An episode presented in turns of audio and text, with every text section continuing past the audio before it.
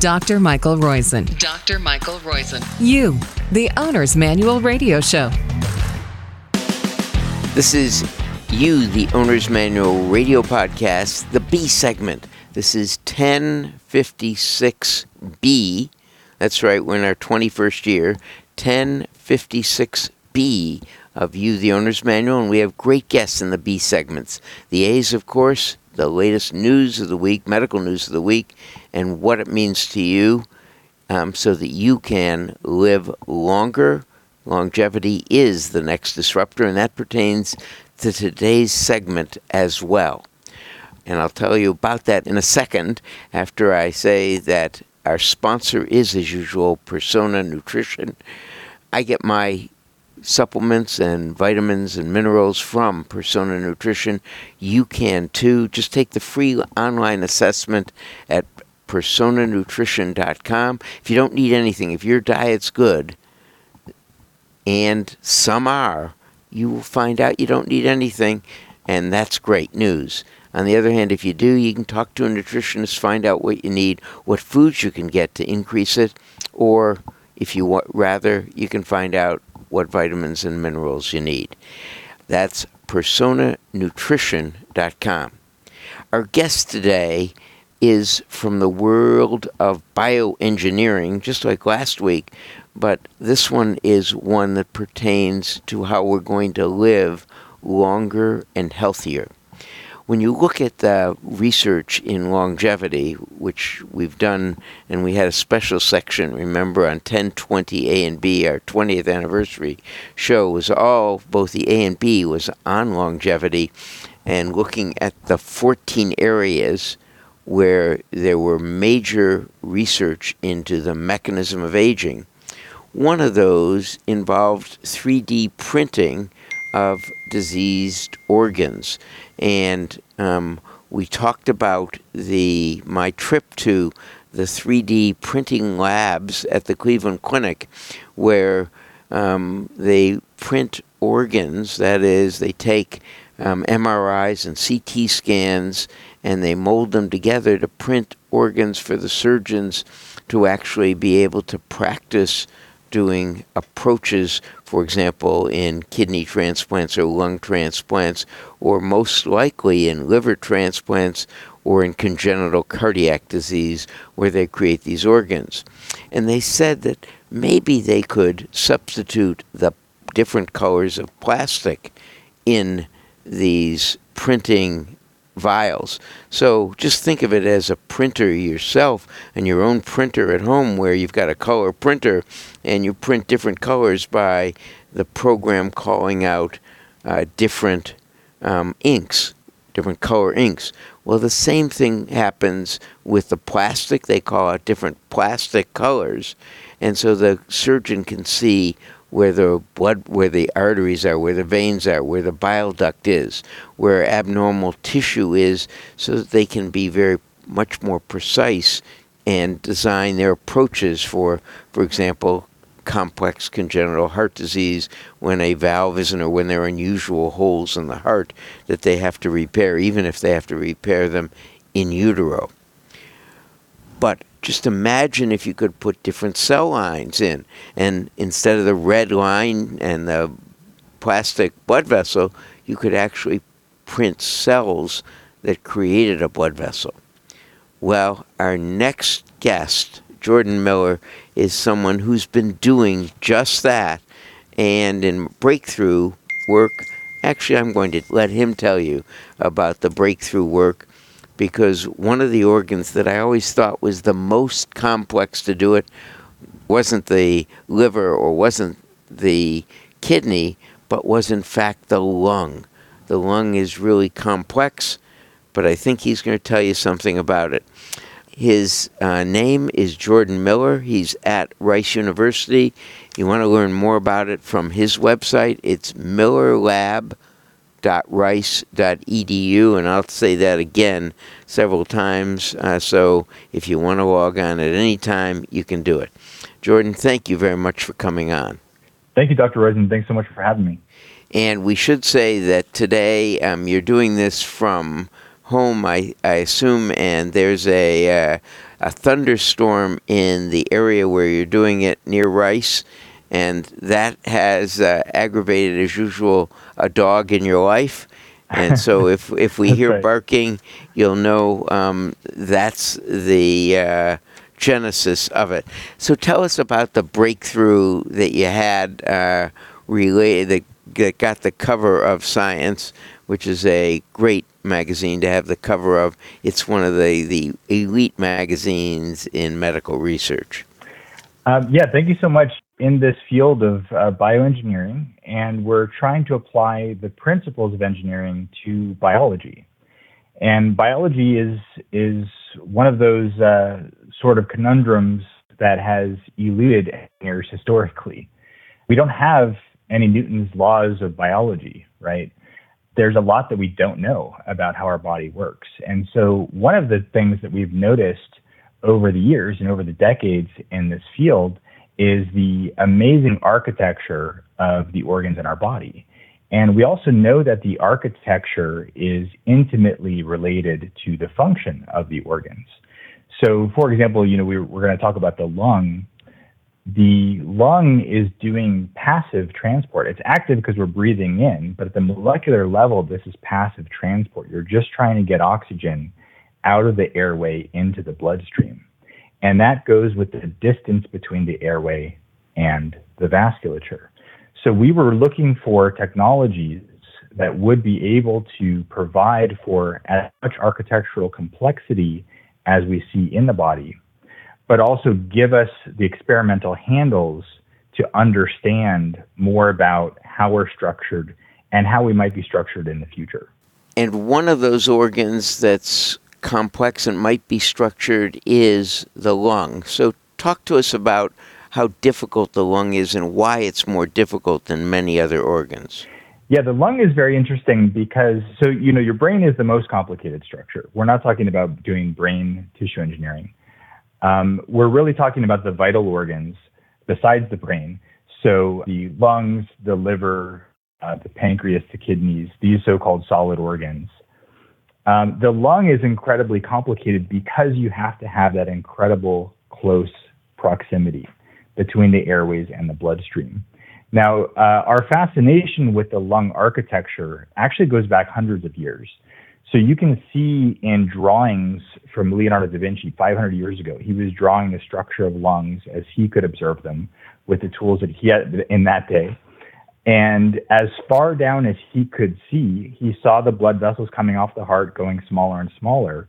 But he also, you can see in his drawings, he had shown the airway, and the airway is a whole other tree. And these two trees are occupying the same overall volume of the lung, but they can never touch. And if they ever touch, you would get air in your bloodstream or blood in your airways. And both of those can be fatal in seconds. So it's this incredibly complex geometrical conundrum, but it's this incredibly elegant biological mechanism that allows us to get the oxygen that we need to stay alive. So the oxygen has to get in the blood, but they can't physically touch. So the engineering has to be of this very, uh, if you will, semi-permeable, permeable to oxygen, but not permeable to blood membrane between the two, Exactly. and, as well as a Yeah. system that is allowed. I mean, just imagine you're pumping whatever it is, five or six liters of blood through those tubes every minute, and at the same time you're breathing about seven liters of, of air every minute, and the two have got to be able to be exchanged but not mixed. And imagine this isn't a miracle of, if you will, regular life. This isn't one of our miracles. This is a bioengineered miracle by studying regular life. You could create an artificial lung. So someone gets a damaged lung, you just go to the body shop and replace a lung. That's the goal. That's the idea. That's exactly right. That's the mission of our research. I've been working in this area um, now for about 20 years, uh, looking at different materials could interface with cells and we could use them to structure living tissue. And we're getting very excited because there is just this, this ability now to show architectures that we've only ever seen anatomically before.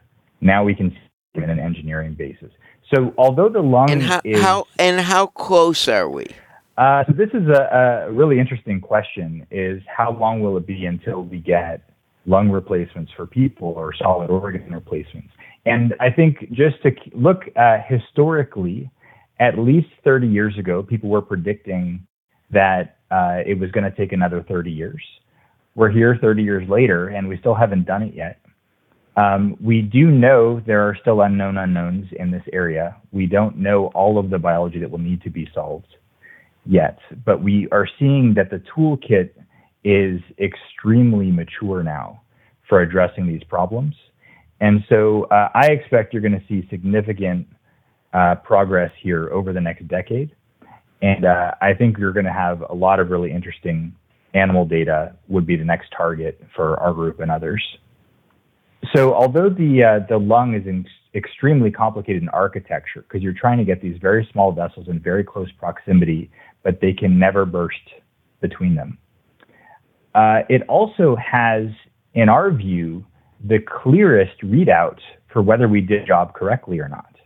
Because you can take deoxygenated red blood cells, you can take them from human donors, you can take them from uh, animals, and you can run them through, and you can measure the surface area of the architecture that you've made by 3D printing. You can look at the flow rates. You can look at the oxygen tension and the gas that you're breathing into the airway that's ensheathed by this blood vessel network. You can measure the distension of the gel.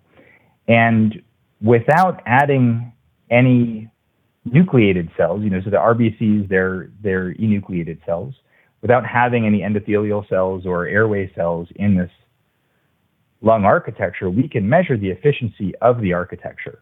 And I think this is going to be a very good empirical way for us to tell whether we're on the path or not, right? Any design change that you want to do, you would just go measure the oxygenation capacity and rate. Is it better or worse than you did before? We can actually continue to evolve these on the computer and in real life and in computational models of what would be better a lot faster than we've had to wait for evolution to go so far. And if you had to make a best guess, what's your best guess of of um, where we are in this process um, for any tissue? So we know you can make bony structures, 3D print them. Mhm. So you can print, for example, a jaw. We know you can that don't have many connections. That is just one organ. We we I understand we can 3D print uh, tracheas. That is the tubes that go from the th- um, back of the throat into the lungs. Um, that are more or less tube-like, and, and although they have some living structures with them to beat uh, junk from the lung out, meaning Mhm. kind of little brooms, you can yeah. you can still pr- print those. Where are we with um, other solid organs, say um, a uh, spleen or a kidney or um, a th- any any of the organs you can think of? So what's really interesting about our organ architecture is there there's a an analogy that we've all lived through over the last few decades that I think is apt here, and it's that of microchips. So with microchips, you have the smallest functional unit of compute is a single transistor, right? And a single transistor was made, the first one that was made, it was big, it would fit in the palm of your hand, and there was one transistor there, right? But that was the that was the functional unit of computing. And now the phones in your pocket have billions of transistors. They've been miniaturized, and they're on these chips that fit in your pocket. So there's a similar type of anatomical design pattern that we notice in our solid organs. So the liver, the kidneys, the pancreas, the lungs, they have these fundamental unit cell structures. We would call it the smallest functional unit of vascular tissue. And in the lungs, that's the air sac. In the liver, that's the liver lobule. In the kidney, that's the glomerulus. And in the pancreas, that's the beta islets. And so what we were showing is we have this 3D printing technique modified to allow us to do water based gels with that level of complexity that represents that fundamental unit cell. In that case, on the cover of Science, we showed it was the lung architecture. Now, that architecture was important because it did show that it could transport oxygen into the red blood cells, they would carry them out. But it was not at the right scale. We were actually about 10 times too big for that unit cell of what's actually in your lungs. And the distance between the vessels and the airway was about 10 times too far. And we, the estimates are you probably need about 200 million of these air sacs to make a lung. So we did one in 2019, and we've been progressing to get to many, many more that would match the transport capacity of the human lungs. And it's take a little bit of time, but there are extreme technologies at the high end that are coming out soon that are going to show more of this capacity than what we've seen before. So, in the analogy of Moore's law with the the chip and the transistor, um, are we getting that, if you will, exponential increase the way Moore's law did with the transistors in the biomaterials area? Do we have enough investment in it to be able to get that uh, type of advance in the area of, of bioprinting of organs? Well, yeah, any researcher will tell you that there could always be more investment in this area, right? So definitely we feel that. But we do see this progressing at an exponential rate akin to Moore's law, albeit faster than Moore's law, because we're actually using a lot of the same principles that were originally developed for Moore's law. What we're doing is a photopolymerization or a light based patterning of individual layers, just like what's done to make microchips. We don't think we're going to need seven nanometer resolution. I think we might be totally fine with two micron resolution. And there are, are printers being developed and, and publicized that are able to do this type of a structure now. So we're just curious to see what will be able printed. How will those structures be studied in an animal setting, and where can we go from there? So pretty pretty neat advances. We should say that uh, as I preface this whole comment uh, and the whole idea is this is the bioprinting of materials, the so-called bionic bodies um, and replacement parts is one of the hot topics in longevity research.